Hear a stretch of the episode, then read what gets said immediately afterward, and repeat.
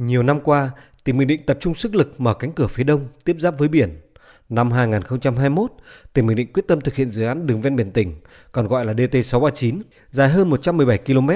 nối từ khu kinh tế Nhân hội thành phố Quy Nhơn đến phường Tam Quan thị xã Hoài Nhơn. Dự án có tổng mức đầu tư hơn 7.500 tỷ đồng, chỉ làm 9 đoạn tuyến và dự kiến hoàn thành vào năm 2025. Bà Phan Thị Thúy ở thôn Trung Phi, thị trấn Cát Tiến, huyện Phú Cát, tỉnh Bình Định cho biết, trước nhà bà ở sát DT639 chỉ là đường nhỏ.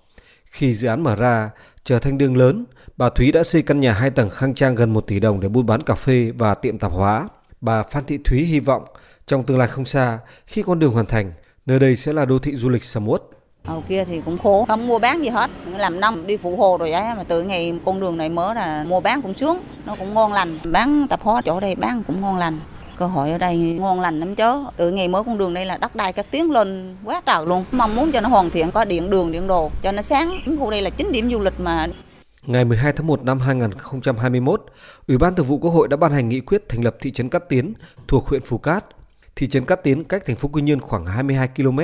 tiếp giáp với khu kinh tế Nhân hội, nằm trên quốc lộ 19B và đường ven biển DT639, DT640, kết nối với sân bay Phú Cát, quốc lộ 1A tỉnh Bình Định xác định định hướng phát triển thị trấn Cát Tiến trở thành đô thị vệ tinh của thành phố Quy Nhơn với mục tiêu phát triển du lịch, dịch vụ. Bởi nơi đây có bãi biển đẹp, hoang sơ, thu hút nhiều dự án du lịch, bất động sản quy mô lớn. Ông Trần Đình Trực, Chủ tịch Ủy ban nhân dân thị trấn Cát Tiến, huyện Phú Cát cho biết, nhiều dự án đi qua địa bàn, đó là đường trục khu kinh tế Nhân hội nối từ sân bay Phú Cát về khu kinh tế Nhân hội, đường ven biển DT639 nối từ Hoài Nhơn về Quy Nhơn, chạy ngang qua thị trấn, tạo cơ hội thu hút các nhà đầu tư du lịch. Hiện nay, đô thị ven biển Cát Tiến đang có khu nghỉ dưỡng và giải trí cao cấp FLC thu hút các nhà đầu tư du lịch. Ông Trần Đình Trực, Chủ tịch Ủy ban nhân dân thị trấn Cát Tiến, huyện Phú Cát cho biết, hiện tỷ lệ hộ nghèo của Cát Tiến giảm từ 11% xuống còn 3,8%.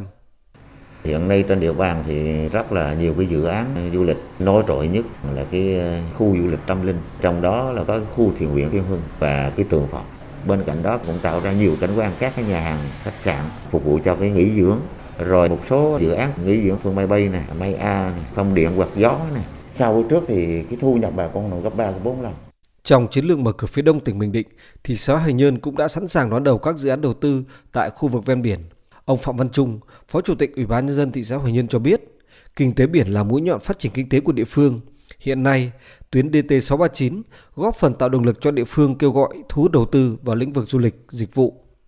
Hoài Nhơn phát triển ờ, kinh tế biển, vẫn là xác định kinh tế mũi nhọn. Được sự quan tâm của tỉnh đã đầu tư và mở rộng cái tuyến đường 79 kết nối từ là Tâm Quan đi Nhân Hội. Và chúng tôi cũng xác định đây là cái tuyến đường là để phát triển kinh tế ở phía đông của thị xã, cũng như là phát triển kinh tế biển dọc cái tuyến này.